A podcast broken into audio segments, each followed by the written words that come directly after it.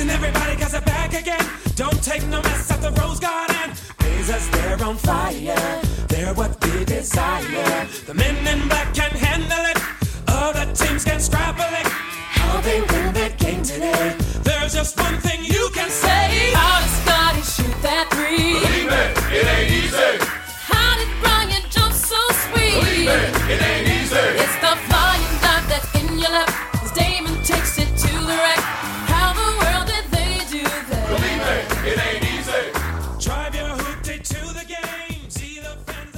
Welcome back to the Rose Garden Report podcast. I am Sean Highkin, the proprietor and author of the Rose Garden Report newsletter, which you can subscribe to at rosegardenreport.com for free or paid subscriptions. I just got back from Santa Barbara yesterday. You can read all my coverage from training camp uh, at rosegardenreport.com if you're a paid subscriber. I brought Erik García Gundersen, our old friend. You know him, you love him. He's back on the podcast. We're doing something a little bit different this time. He's interviewing me about my time at training camp and what I saw. I figured since I was down there, I was immersed in it. I figured it would be a good idea to have somebody who wasn't there and is kind of looking at it from the outside, kind of ask some questions and stuff that he was maybe curious about from his perspective. And I think it was a good discussion of just everything I saw at training camp and where the Blazers are at right now. So go ahead and you know strap in for that. It's I think it's a good discussion. As always, you can find the podcast wherever you get podcasts: Apple, Spotify, Google, any other platform. Make sure you subscribe, rate, review, all that, and let's get to the discussion. So Erik and I are going to do something a little bit different here. I am since I, even though I am the host of this podcast, I've been down in Santa Barbara for the last week. I'm back in Portland now, but I've been down there. Erik was not. No. And Erik was just kind of following everything from afar, you know, either through the stuff I was writing or on social media or however else.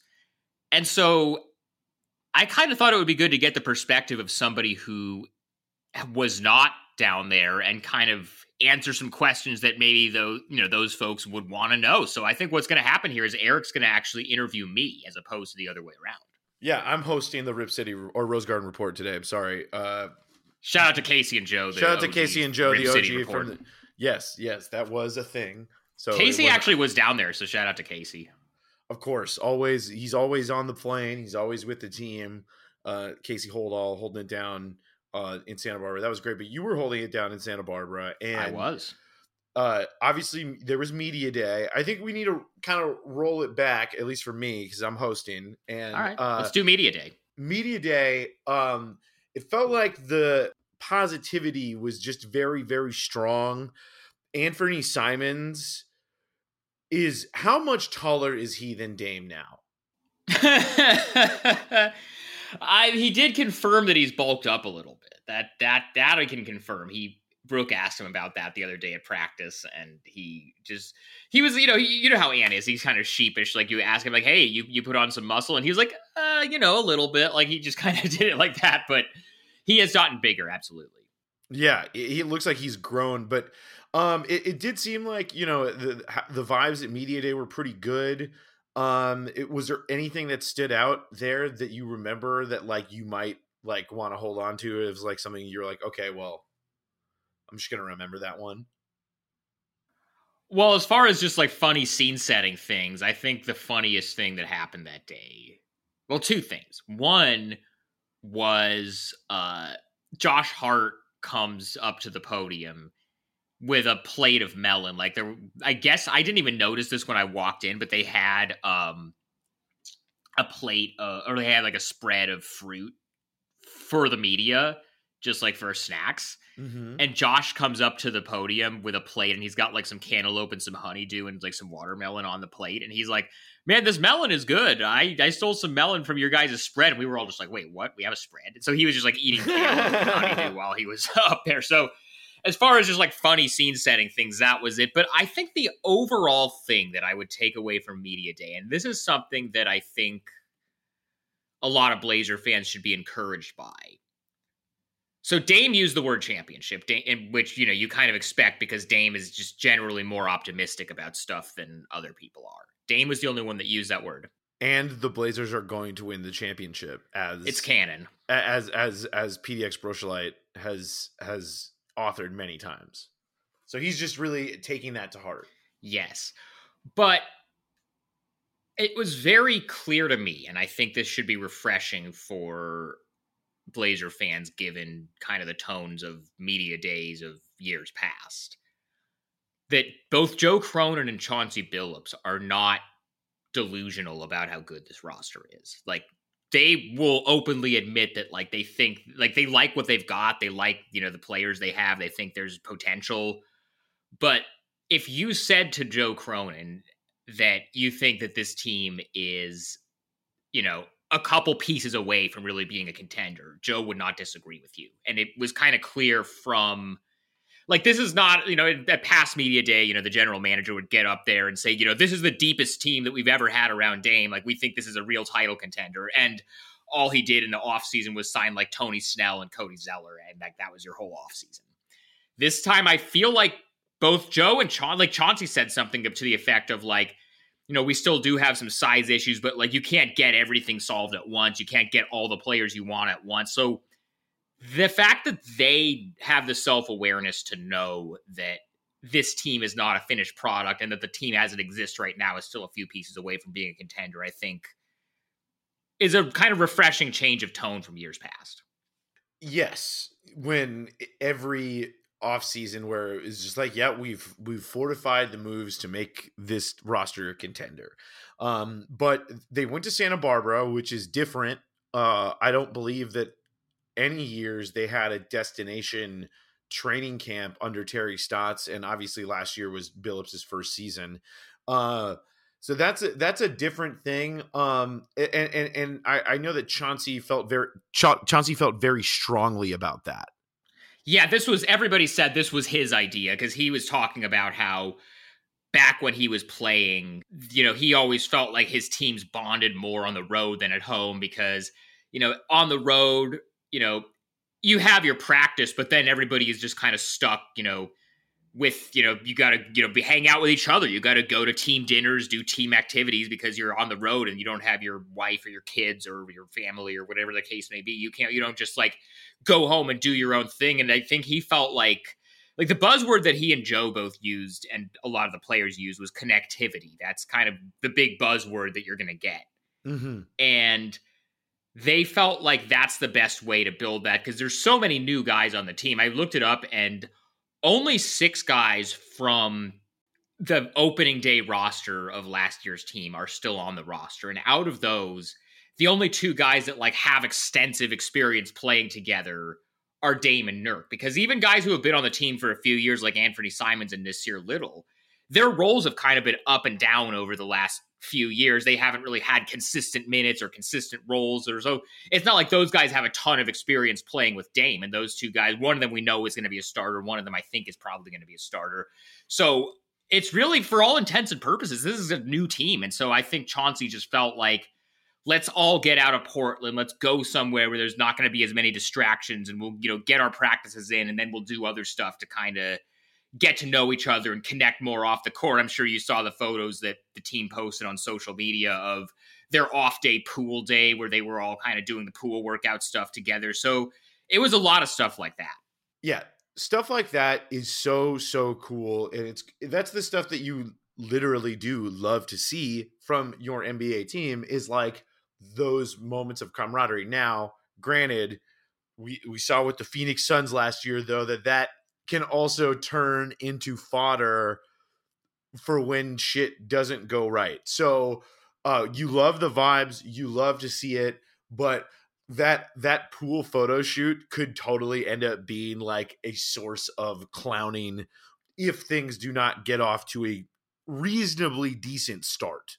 Just gonna throw, just gonna throw that one out there. Not that that matters really, like, but but I'm just saying. But uh, it's good to hear, and it was good to see, and it was like they're relaxing, and it's not just like they have a long time to just like grind.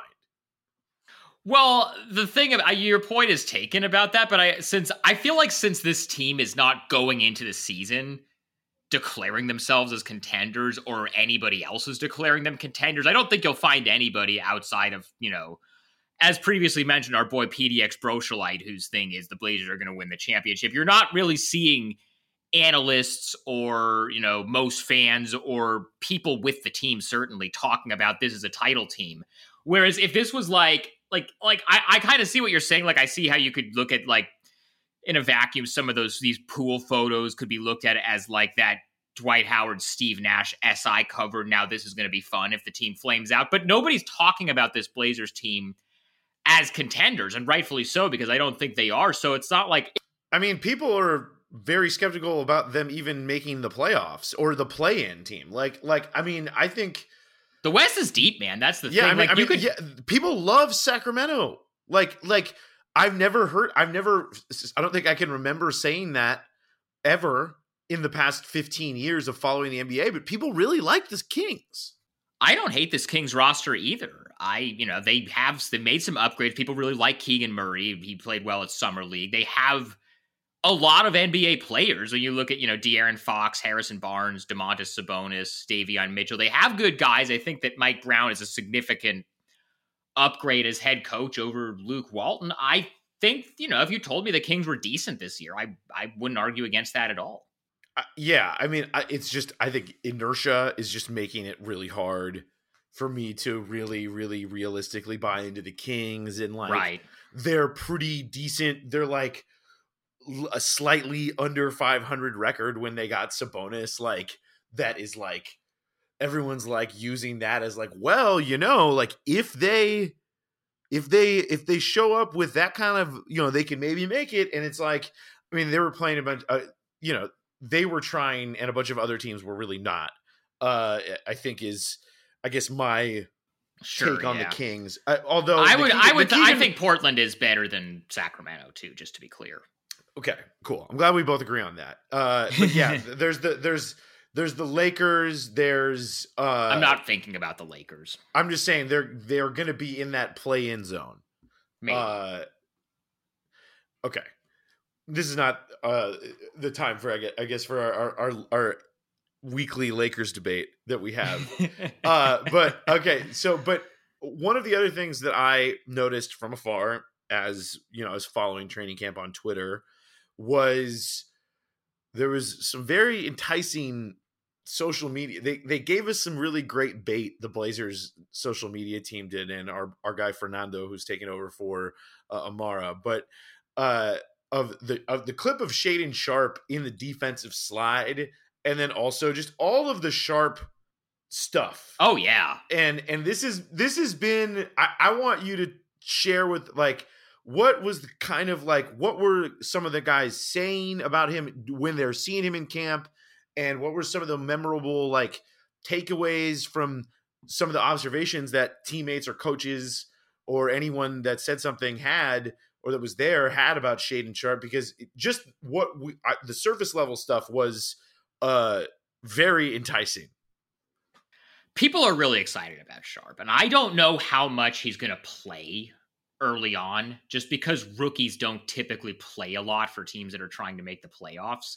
But I would say that there's three, like we, we you know, we only talked to Shaedon once at camp, which was yesterday before uh, Aaron and I left. But he's actually like, as far as like his media, you know, training, I think he's getting a lot better because he was very raw and very, very like shy and would only say like one word answers to questions his first, you know, his introductory press conference. I think he's slowly getting more comfortable there. But we've been asking guys about him all week, whether that be Dame, Ant, Nurk, Chauncey a couple of different times. And I think there's three things that consistently everybody is saying about him. One is just how crazy the athletic talent is. People are talking about just like it's very rare to see guys that are this physically gifted and have this many tools. Like that's that was a pretty consistent thing. Two was everybody was talking about how quickly he's picking stuff up. Like they'll say that, you know, the first day he doesn't know any of the plays, and then you show him something once or twice, and then he's just like, boom, he's got it. So people were encouraged by that, just by how quickly he was picking stuff up. And then, you know, kind of what I was alluding to with the shyness thing, Nurk kind of had a funny line where he was like, Man, I just got Ant to start talking. Now I got to get another guy to start talking. So it's like he's kind of shy. And then he's, but like Chauncey said, he's starting to be more comfortable like asking questions when he doesn't understand an offensive set or something. So I think we're going to get to see him play a lot in these next couple of weeks with these preseason games because we know we, we don't kind of know how preseason is. Guys don't teams don't play their normal guys. Like there's going to be games in the preseason where Dame and Ant are going to either only play the first half or they're going to play like 10 minutes in the preseason game or they're not going to play at all because most coaches don't really want to like risk their guys getting injured in a meaningless preseason game. So they're not going to really play their main guys. So I think we're going to get to see Shaedon a lot in the preseason, maybe even as soon as Monday, because they're going to be uh, up in Seattle for the preseason game up there against the Clippers, which I will be driving up there and will be in the building for. So we might get to see his NBA debut pretty soon. And I think we'll see him a lot in the preseason. But once it gets into the regular season, I don't know how much we're going to see him early on. And you're even kind of starting to, the guys are starting to qualify it a little bit. Nobody is saying, even as much as like people have this high praise for him, I saw the quote that you had in your most recent newsletter, or the, Yeah. the one about that Chauncey said, where it's like, okay, they've been great, but like him and Jabari Walker are still rookies. they look like he said they look like rookies and then Nurk said something to the effect of like when he learns how to play basketball he's going to be really good. That was something Nurk said. And then and then even like on media day we asked Dame about him. And Dame had all this praise for like how talented he is and how smart he is and how he you know ask you know asking good questions and trying to get better and he picks stuff up quickly and all of that. And he said something though to the effect at the end of like whenever it all clicks for him, whether that's at the be at the end of this season or at the beginning of next season, he's going to be really good. So I think they're as much as like people are really excited about what they've seen, people are like at least what the messaging is right now. And one thing I, you know, you and I have both been around Dame long enough to know that he's not a bullshitter. He doesn't just like say stuff to say stuff. So I think he is genuinely excited about Sharpe. But both him and everybody else that's talked about him has kind of all said the same thing of, you know, once he figures it out, once the game slows down for him, he's going to be really good. So I think people are kind of starting to pump the brakes a little bit as far as expecting him to, you know, be a contributor right away, which is normal for a rookie. And although I will say though, if he is just so good in training camp and so good in the preseason that they can't keep him off the floor, they'll play him. Like, cause, you know, Chauncey has said this, Joe has said this, and I know that, you know, two different coaches, two different philosophies. You and I both were around Terry Stotts for pretty much the whole time that he was the coach of the Blazers. And rookies never rookies never play. Dame was the exception to the rule. Right. Even CJ didn't play that much his rookie year. Like Dame was the only guy. Uh, Terry Stotts, you know, however you want to land on it, this is just the truth. He never really liked to play rookies. Anfernee Simons didn't really play his rookie year.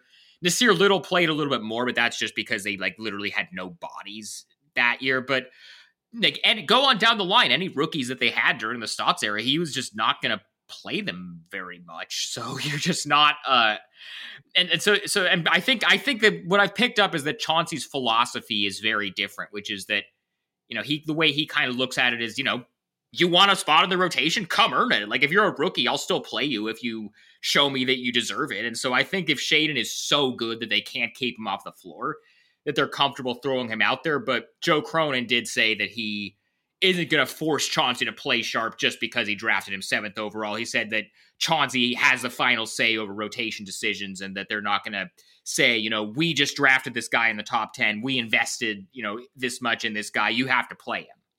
Interesting comment also that Joe made that I'm not going to force him to play a guy just because I drafted him because Neil Olshey absolutely did that shit all the time. I mean, the whole reason they like Dame's all-time favorite teammate was Ed Davis, and Neil let him walk in part to force Terry to play Meyers Leonard more. Yes, yes, yeah. that was uh, yeah, and and uh, there were a lot of uh, Noah Vonleh minutes.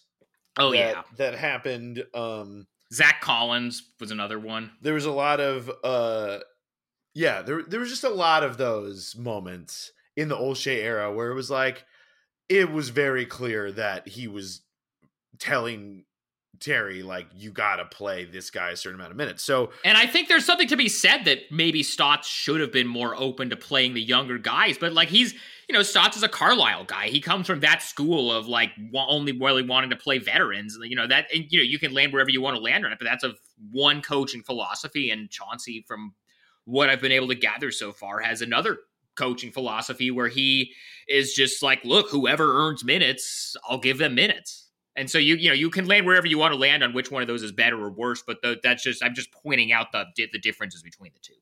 Definitely, I think for the excitement of this season, you love to hear that because of like you know like you said, this team is not playing for a championship right now. You want obviously you want them to be good, but you also want a little taste of like what can be. And so the Sharpe stuff to me is very interesting and what has been going on at camp with him and the way people have been talking about him. But yeah, you, you're right. But uh, you know, I think one example though, like of a team playing a young guy who they really like, even though they are have their or have are trying to win it at the present time was last year the Grizzlies. Like he didn't play a lot, but Ziaire Williams was playing a lot of minutes for them, ended up playing in mostly every game. This year they're really going to need him to play well for them to be good because they're going to have some injuries and they traded some people like so i think like maybe a like a way in for for Shaedon Sharpe would maybe be like that kind of role where he's you know playing sparingly but you know he can I think that could be a realistic goal maybe although there are a lot of guys that play his position ish as a shooting guard, wing. You know, you got Hart, you have Simons. You know, right off the bat, those are two guys. Gary Payton. Gary Gary Payton, of course. Gosh, I can't believe I forgot him. And um, what's the status with Gary Payton? He has been out. I've you know when when they we don't they don't let us watch the actual practices, so we, you know they just kind of call us in at the end to do media availability. But guys are still shooting around and I've seen him doing shooting drills, so he's not doing nothing. I asked Chauncey about it actually yesterday, and they said that Chauncey basically said that he hasn't started really ramping up and doing full contact stuff yet, but he's been doing shooting drills, keeping his conditioning up. He got the core muscle surgery, right? He got the same surgery that Dame and Nasir both got. Right, which the, is the, like a six week recovery. This is actually kind of a funny story. I don't know if I've addressed this on the podcast yet, but that big Nasir Little interview that I did over the summer, which you can go read if you're a Rose Garden Report paid subscriber. But I was asking Nasir about that surgery, and he went into a whole lot of detail about that surgery and the recovery and the rehab and all of that. And he just kind of casually let slip. This was like early August that I talked to him. And he just like casually let slip. Yeah, Gary Payton also had this surgery, and I didn't even like give that a second. I, I included that in the story in the transcript that I ran, but I didn't even really give it a second thought because I just didn't, you know, it just didn't really register for me. And then, like uh, two months later, the team sent out a press release saying he had the surgery in July. And I was just like, oh, wait, Nasir might have accidentally like let the cat out of the bag with that one. But yes, he had the surgery. Gary Payton had the surgery in July. It's like, as we know, it's like a six week recovery. If Dame had any reason to play last year. Like if they were trying to make the playoffs, Dame could have played last year. It was it's not it's not a serious injury. They've said that they expect Gary Payton to be good to go for opening night against Sacramento and I at this point don't see any reason to doubt that, but he is and this is also like a you know an encouraging sign from everything I've been able to you know gather and figure out. Gary Payton is the only guy that isn't a full go and a full participant for training camp. So as of right now, the Blazers are as healthy as they can be, except for Gary Payton, and even he, like they think, is going to be fine for opening night. That's really good news, uh, because yeah, you, you want your your major free agent acquisition, yes, to play. Uh, yeah, and the other good thing about this, and I've said this about Dame because one of the big things that, and you know, I I like you and like everybody else, I've been reading a lot of league wide season preview content, listening to a lot of season preview podcasts from national outlets who maybe aren't on the ground doing the day to day stuff like you and I are. And the big question that a lot of them have about the Blazers is how's Dame going to look coming off this injury? And the thing that I have to keep telling people is this is an injury that you get addressed and you do your little six week rehab. And then it's just behind you. It's not like Dame is coming off of a torn ACL or a torn Achilles where it's really going to mess with like his leg long term and it's going to you know take him a year to get back to what he himself was like and Chauncey said yesterday that he thinks that Dame has look you know is looking as good as he's ever looked yeah, I mean that's what you you heard is that I mean he's been hurt for 4 years Yeah. basically like so it's it's all I think on the up and up with Dame and that's uh really exciting to hear and really exciting to you know you you get hyped you, you, it's something that you just you really want to see like you just really want to see that like now is like how i feel uh i want to i want to get i want to see some of that dame like explosion back uh and so yeah I, I i'm very excited to for for what he's got in store and i think um you know one interesting thing that i i also saw chauncey talking about and i, I don't know if you uh, had been the person that talked about it but was you know, Nurk had some moments in the FIBA for Bosnia yes where he looked really, really good and was like dominant with the ball and was doing a lot of things like they were running the offense through him. Th- that probably is not going to happen. no it's not Yeah. So I guess how is that going? And B, I would, I guess my, like, how is that going? And then I, I have my opinion on what I hope for that. Everyone seems pretty happy with where Nurk is at. Chauncey said that he thinks he had a good summer. I know that both he and Joe flew out there to Germany to watch him at Eurobasket and talk to him and you know just be out there with him during that, which you know I think created some good, you know, especially since they just re-signed him and gave him that big contract. You know, showing that support of both of them going out there to you know support him in in the Eurobasket tournament. Uh, that is part of it. But you know, Nurk said something interesting. We asked uh, him about about it, you know, a couple days ago at camp, and he said that the Eurobasket stuff, like we, I think we asked him something like, "How do you think that you know what you were doing at Eurobasket is going to translate to this season?" And he said that the main thing that it's going to help him with is he's already in you know season shape because he was playing all summer, so it's not like he comes into camp having not really like done uh, you know a full you know off season of stuff and he has to get back in shape and he has to get his conditioning up. Since he's been playing with the national team and he's been practicing every day and he's been working out every day he's already kind of ha- uh, has a leg up as far as being in the kind of shape he's going to need to be in. But then he also said that like you can't really compare the way that he was playing at Eurobasket to the way he's going to play this season because it's a different game. They play a different style. Uh, there are different rules as far as like there's no three in the key in FIBA, so they people can just like camp out in the paint. That's something that he brought up. So I don't know. I think the Nurk thing more so than anything else. That's the biggest question mark that I have about kind of any of the main players because like we know what Dame is, we know what Ant is. I think we know what Jerami Grant is because he's just been the guy that he's been the last few t- teams that he's been on. Whoever ends up winning the starting small forward spot is going to be fine.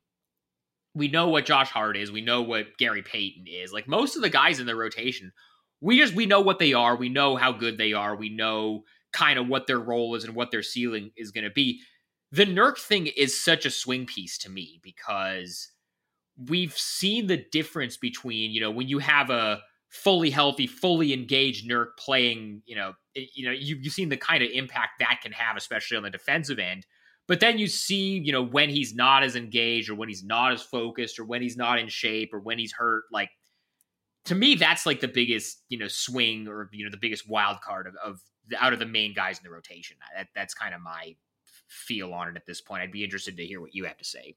That is absolutely how I feel. I look, I we all love Nurk. Um he when he when he showed up here, he was a revelation.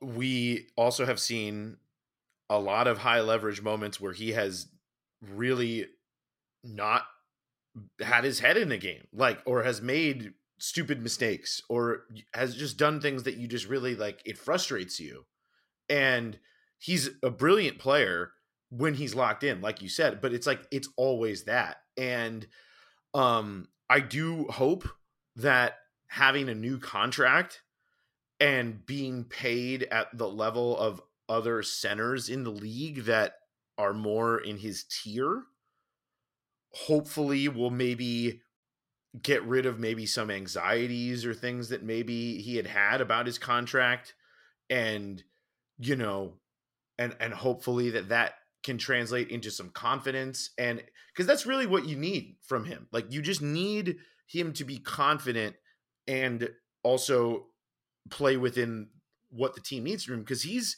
he's so important to everything that they do if they're going to be a really good team. And I just think, yeah, he's the biggest question mark. It's hard for me to trust him. It's it's it's going to be a really interesting. I mean, obviously he just signed a big deal, so like it's you know nothing's going to happen. But like you know, this is a big year for Nurk. I think, especially him coming in already in good shape.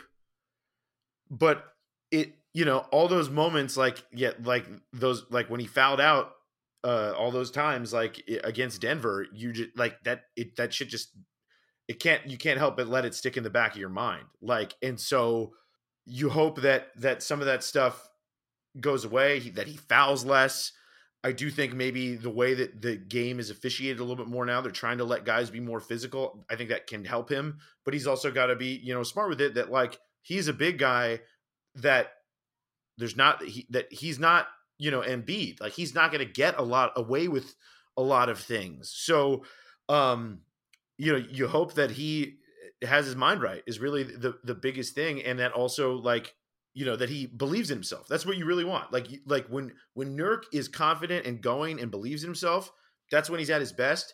But you just need that on a daily basis, and I think that is the real struggle. Or you need that on a nightly basis for your team to compete. And if they're going to make the playoffs, which is I know it's Dame's goal, like they need That's that everybody's goal. As much as I'm saying like they're not delusional about being a championship contender, I think everybody would be disappointed if they weren't a playoff team.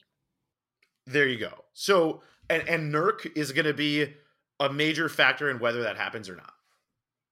Yeah, and I'm very interested to see kind of I, I, think I think the early part of the season, and they don't have a backup. Like their backup. That's the other thing. Yes, their backup Jo- is fucking Drew Eubanks, who is fine, but he is not an NBA like. He's not a starting center. So like, or a starting like like. I know they tried to get JaVale, and JaVale got the starting job in Dallas, and so like that was a non-starter. There were some guys they were interested in. They they and they uh, Mo Bamba is somebody I know they looked at. Isaiah, too, it was too expensive. Too expensive. Both of those guys were too expensive. Yeah, yeah, yeah. Like, and I think they felt like once they, once you know, all of the, you know, I've actually, you know, heard, you know, kind of behind the scenes, I've kind of heard some stuff about kind of what their strategy was. And by the way, on media day, Joe Cronin was asked explicitly about the size issue, and he again this is where I get to, you know, this front office is not as delusional about what this team is as maybe some others were. But he said that in an ideal world, they'd like to be a little bit bigger, and they, he realizes that they're kind of small right now. Like that's, you know, Joe has said that on the record that he agrees with that criticism of this roster. But my understanding of kind of how this offseason unfolded was that, you know, like you said, JaVale's a guy. I know Mo Bamba was somebody they were looking at. Isaiah Hartenstein was somebody they were looking at. He ended up going to the Knicks those are like the guys that you looked at and said those were the best backup centers on the market. And then once those three guys came off the board and went other places or got more money than the Blazers could offer him, they decided instead of, you know, using their mid level to overpay for another backup center just to have another a, a, backup center that they wanted to get the most talented player they could get for that money and not really worried about positional fit. And that's what led to them deciding to go after. There were two guys they were looking at. I think Gary Payton was their first choice. And if he had decided not to go, or if the Warriors had decided to pay him or whatever, then I think Bruce Brown was their second choice. But they, you know, I think that was who they had in the group of guys they were looking at after the backup center options kind of dried up. So that's kind of how that unfolded. At least that's how I understand it. look and if that's how it that if that's how it worked out i dig it like uh i like i like i wanted bruce brown uh that was honestly the first guy that came to mind when uh when, when free agency opened but i was even more thrilled that they got gp because gp played in the finals and and and looked great uh and, and, and he brings a he brings a tenacity that i think bruce brown does too but like i just think he's a little bit more physical and, and uh, the blazers have lacked that uh, for for forever for all of Dame's tenure. So um, very very happy with that. Um, and but yeah, definitely uh, this season is going to be a real big season for Nurkic. Um, what have if anything what what have the reviews of Jerami Grant been like? Because he's like he's gonna start. People are really excited about. I mean, I haven't heard about like Nurk was talking about like I've started playing with him this week, and it feels like I've been playing with him for years. That's what Nurk was saying, and that's kind of the main guy that you have to worry about his chemistry with because that's his starting partner in the front court. Like you, you know, he's got the relationship with Dame because they go back kind of to the Olympics, and Dame has been trying to get him here for a while. So I don't know. So far, it seems like everybody feels like he's fitting in great. Uh, you know, he has relationships with guys like some of the main guys on the team. Nurk has you know, Nurk is the only guy we've really asked about Grant in a lot of depth, but he was raving about the fit and saying like it already. I, I, feel so comfortable playing with him. It feels like we've known each other for years. It feels like we played against each other for years. Uh, and they thinking about it, they really haven't played against each other that much because Grant was on the Oklahoma City team that the Blazers played in the playoffs in 2019, but that was the year that Nurk was recovering from the uh, leg injury. Mm-hmm. And then, you know, the year that Grant was in Denver was the bubble year. The Blazers didn't play the Nuggets that year uh, in the playoffs. And then they played the Nuggets the next year in the playoffs, but that was when Grant was in Detroit. So it's not like they have this history of playing against each other, even though the teams that they were on have a history of playing against each other. So it's kind of a it's a it's a new thing for both of them and for you know Nurk to be saying it feels like I've been playing with this guy for years. I think that's a pretty encouraging sign.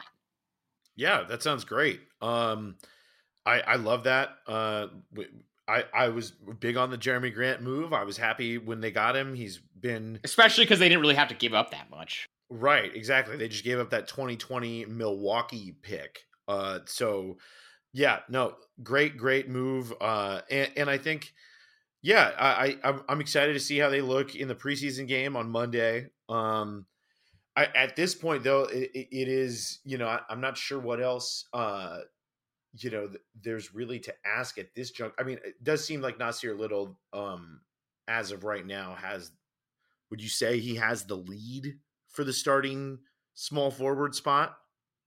So a funny thing is we haven't really talked to any of those three. The three guys that Chauncey said were kind of in the running on media day were Nasir, Josh Hart, and Justice Winslow. We haven't talked to any of them at training camp because you know they only give us uh, you know a couple players a day, and the, the, those three just haven't really come up yet. I'm assuming we will in the next week or so. Chauncey wouldn't really tip his hand. You know, we actually asked him yesterday if there's been anyone who's established themselves as a front runner, and he said there wasn't. I guess we'll see who starts on Monday in Seattle, but you, there's only so much you can read into preseason rotations because nobody really plays their actual rotation in the preseason. But just me handicapping it from here, I have thought for a while that it's going to end up being Nasir Little, and I still believe that.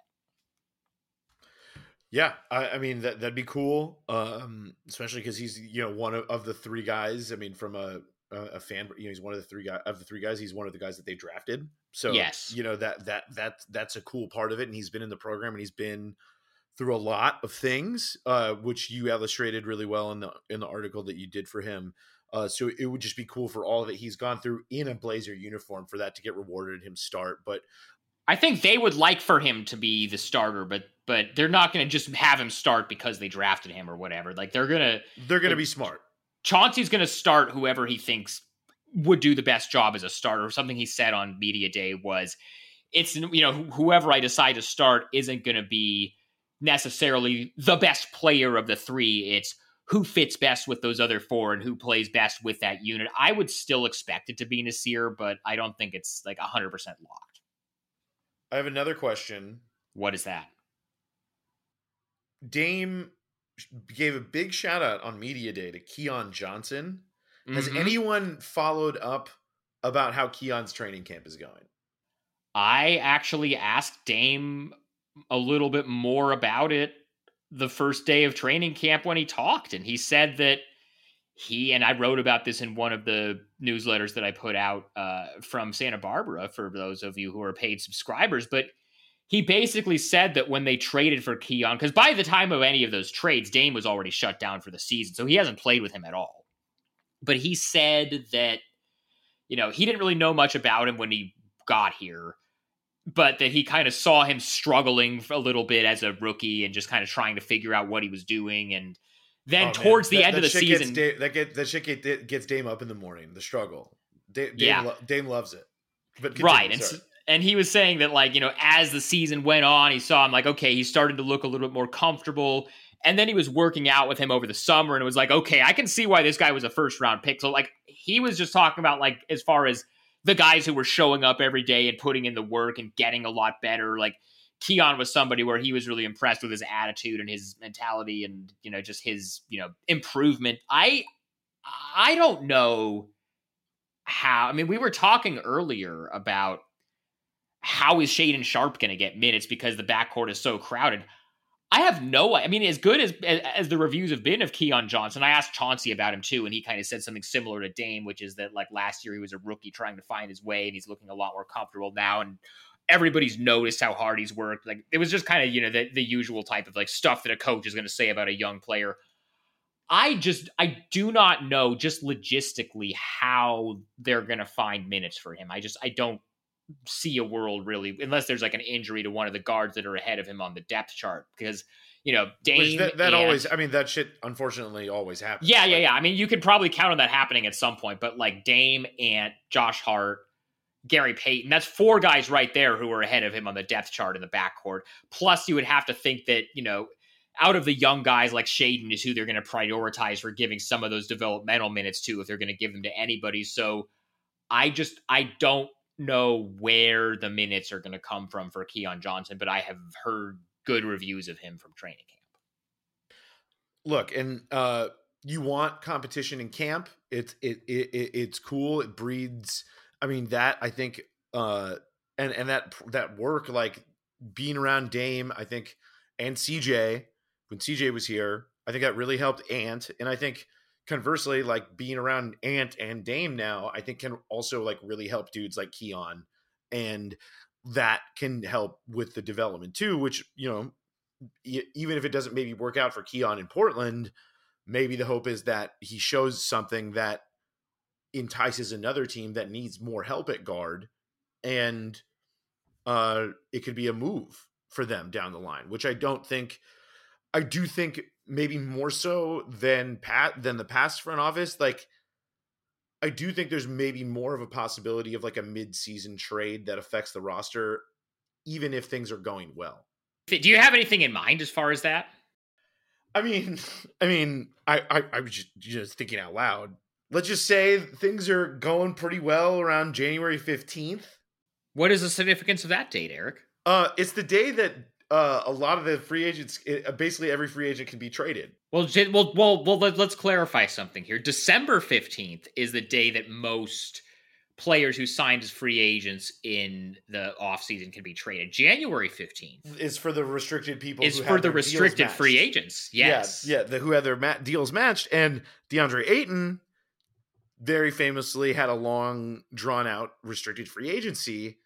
And I don't know if you've seen Oh, I've been I've been made aware of what's going on at Phoenix Media Mark, Day. I've- Mark, I've, I've Mark Spears, the veteran ESPN NBA reporter, said it was the worst vibes of any media day he'd ever been to. And he's been to more media days than all of us combined, than both of us combined here. So the odds of a DeAndre Ayton trade, it's definitely not zero. I'm just saying, like, I saw that dude lock up Jokic in the conference finals.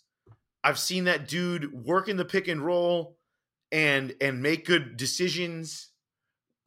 I just I would rather it's not a shock. I mean, he's a max player. I'd rather have him on this team as the starting center than Nurkic. And I think it, it's something I've got my eye on.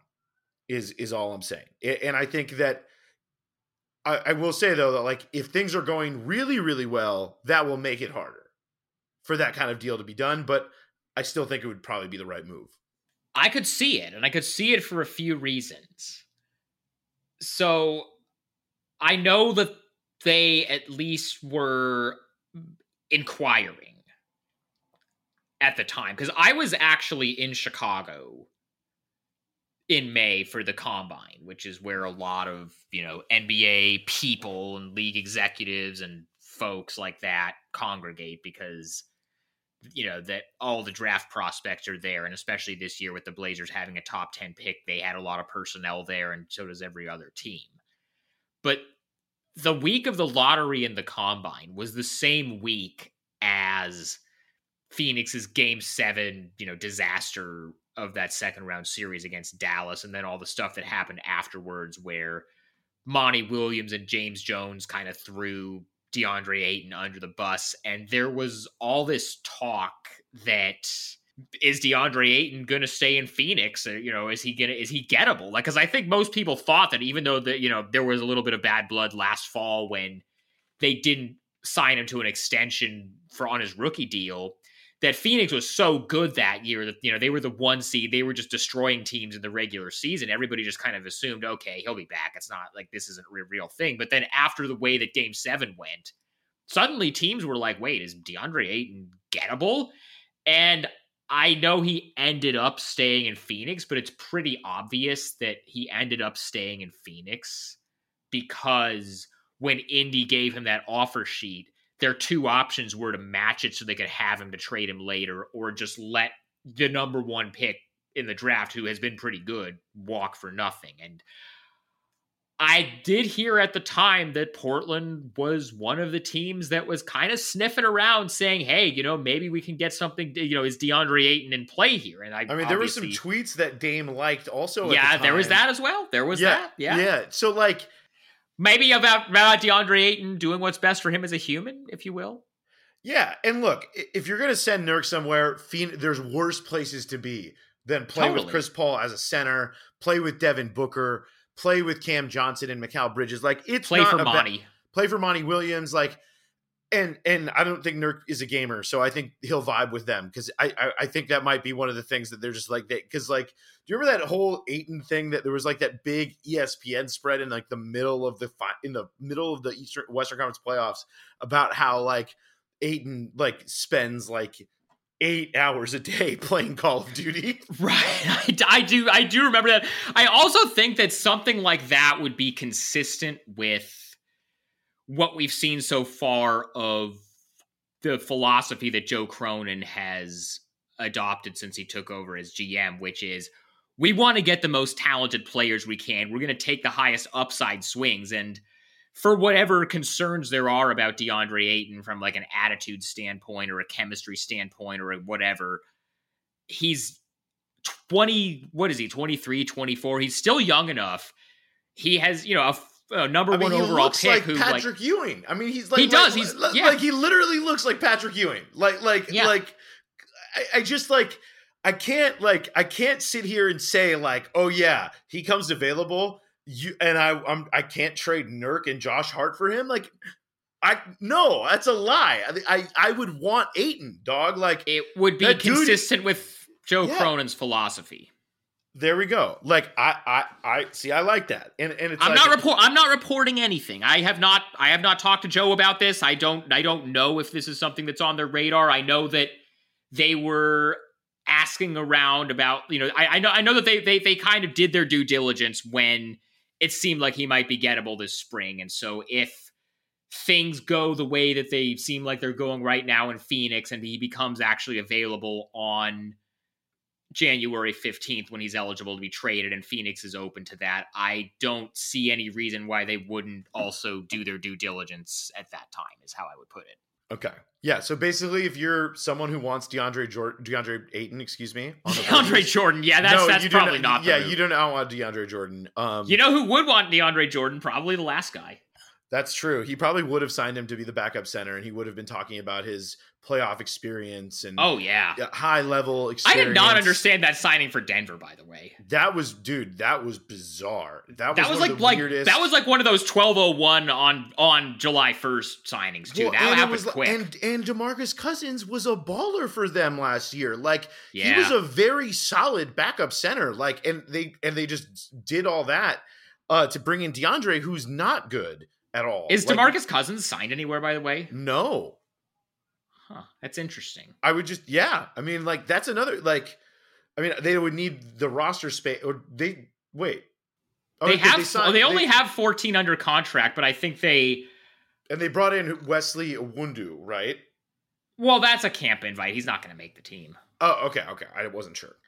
They're gonna. I think that they are going to go into the season with one open roster spot. I think they would like to sign one of their camp guys to a two way. I don't have it. I, I just I didn't get when I was in camp. I didn't get around to asking about like which of the camp guys has looked good. So I have no idea which uh of the two way guy or which of the camp guys has the inside track on the two way. I would think just from a positional need standpoint, it would be Olivier Sarr who played for Oklahoma City last year, but.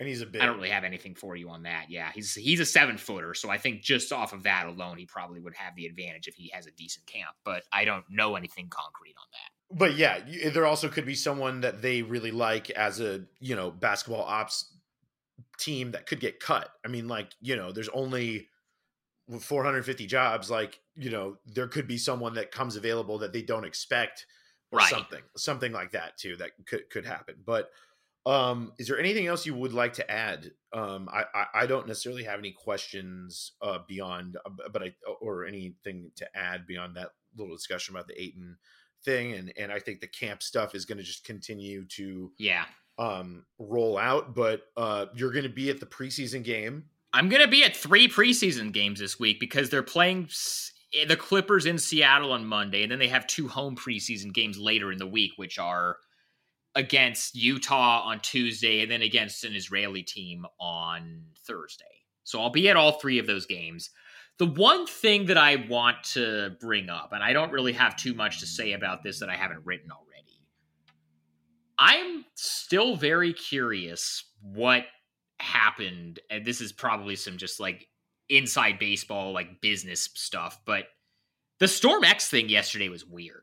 Like, I just did not know what to re- make of that. That was weird it was they signed a 5 year deal right um A, and- they signed a five year deal, and B, they just did Media Day less than a week ago. And so, for those of you who don't know how Media Day works, Yeesh, yeah, part of it is these press conferences, which, you know, you've seen all the quotes from.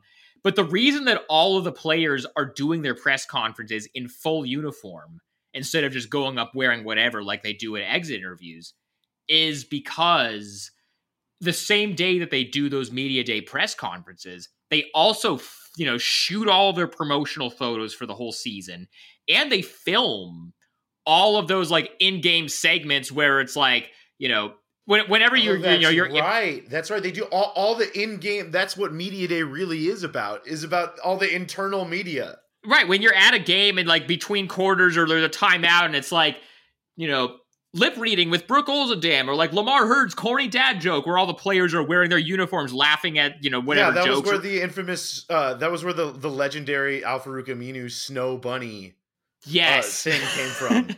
but they they they film all that stuff on media day. And so they've just they literally less than a week ago, they shot all of that stuff for the entire season wearing jerseys with the StormX uh, logo on. So clearly, this was not a planned thing. And I've reached, you know, I reached out to Dewayne, their uh, president of business ops, and I reached out to uh, the you know, a media relations person at StormX to kind of see if they'll tell me anything more. I haven't really heard, gotten much back yet on that, but I don't know. I thought I thought that was interesting. That is interesting. So uh, they're open for business. I guess is what uh, that says. Can I nominate uh, JoJo or Trailblazing as the New Jersey sponsor? Maybe possibly? both. Uh, a, a joint venture. a partnership like that hat, which I I I I possess the hat. I, there's a hat that they made in collaboration with each other. You could put that patch on the jersey. I feel like I- uh, you know what one it, one that could be good is maybe also I, I'm looking at it right now. It's on my desk. It's Hydro Flask. I believe they're based in Bend. Uh, uh, so maybe Hydro Flask. Uh, you know, what is Hydro Flask? I'm it's unfamiliar. it's a water bottle company. It's a they, it's just like they make water. They make they make like stainless steel water bottles. Like, and I feel like that would be like sustainably sourced or something. Yeah, that I feel like, yeah, because it's reusable and it's you know like you know it's I mean, that's- saving plastic. Like it's a very that's like not problematic. I mean, they they just had a crypto company, so like I don't think you'll run into trouble. And I'm I I would guess that they probably like there's a little bit more certainty with whether they're gonna have money or not than one of these crypto companies, just, right If you right yeah i mean they've got competitors but it's like yeah of course but uh dude thank you so much for get taking us through what it was you know what the vibe was like in San, santa barbara and what Yeah, has thanks for like. taking the hosting duties off my plate for this episode. dude I, I it was my honor to to guest host and and take the take the seat and and you know if you ever want to do this again because i'm not going to be in the locker room as much as you so um i'm i'm glad I to do gotta this just have a spoiler alert. I think we're gonna do this again at some point. yeah i think we will Yeah, make sure you go to rosegardenreport.com to subscribe, sign up for a paid subscription, get this podcast wherever you get it Apple, Spotify, everywhere else. Uh, subscribe, rate, review, all of that. And I'll be back with you guys with another episode uh, middle of the week, probably after the first couple of preseason games. So thanks for listening.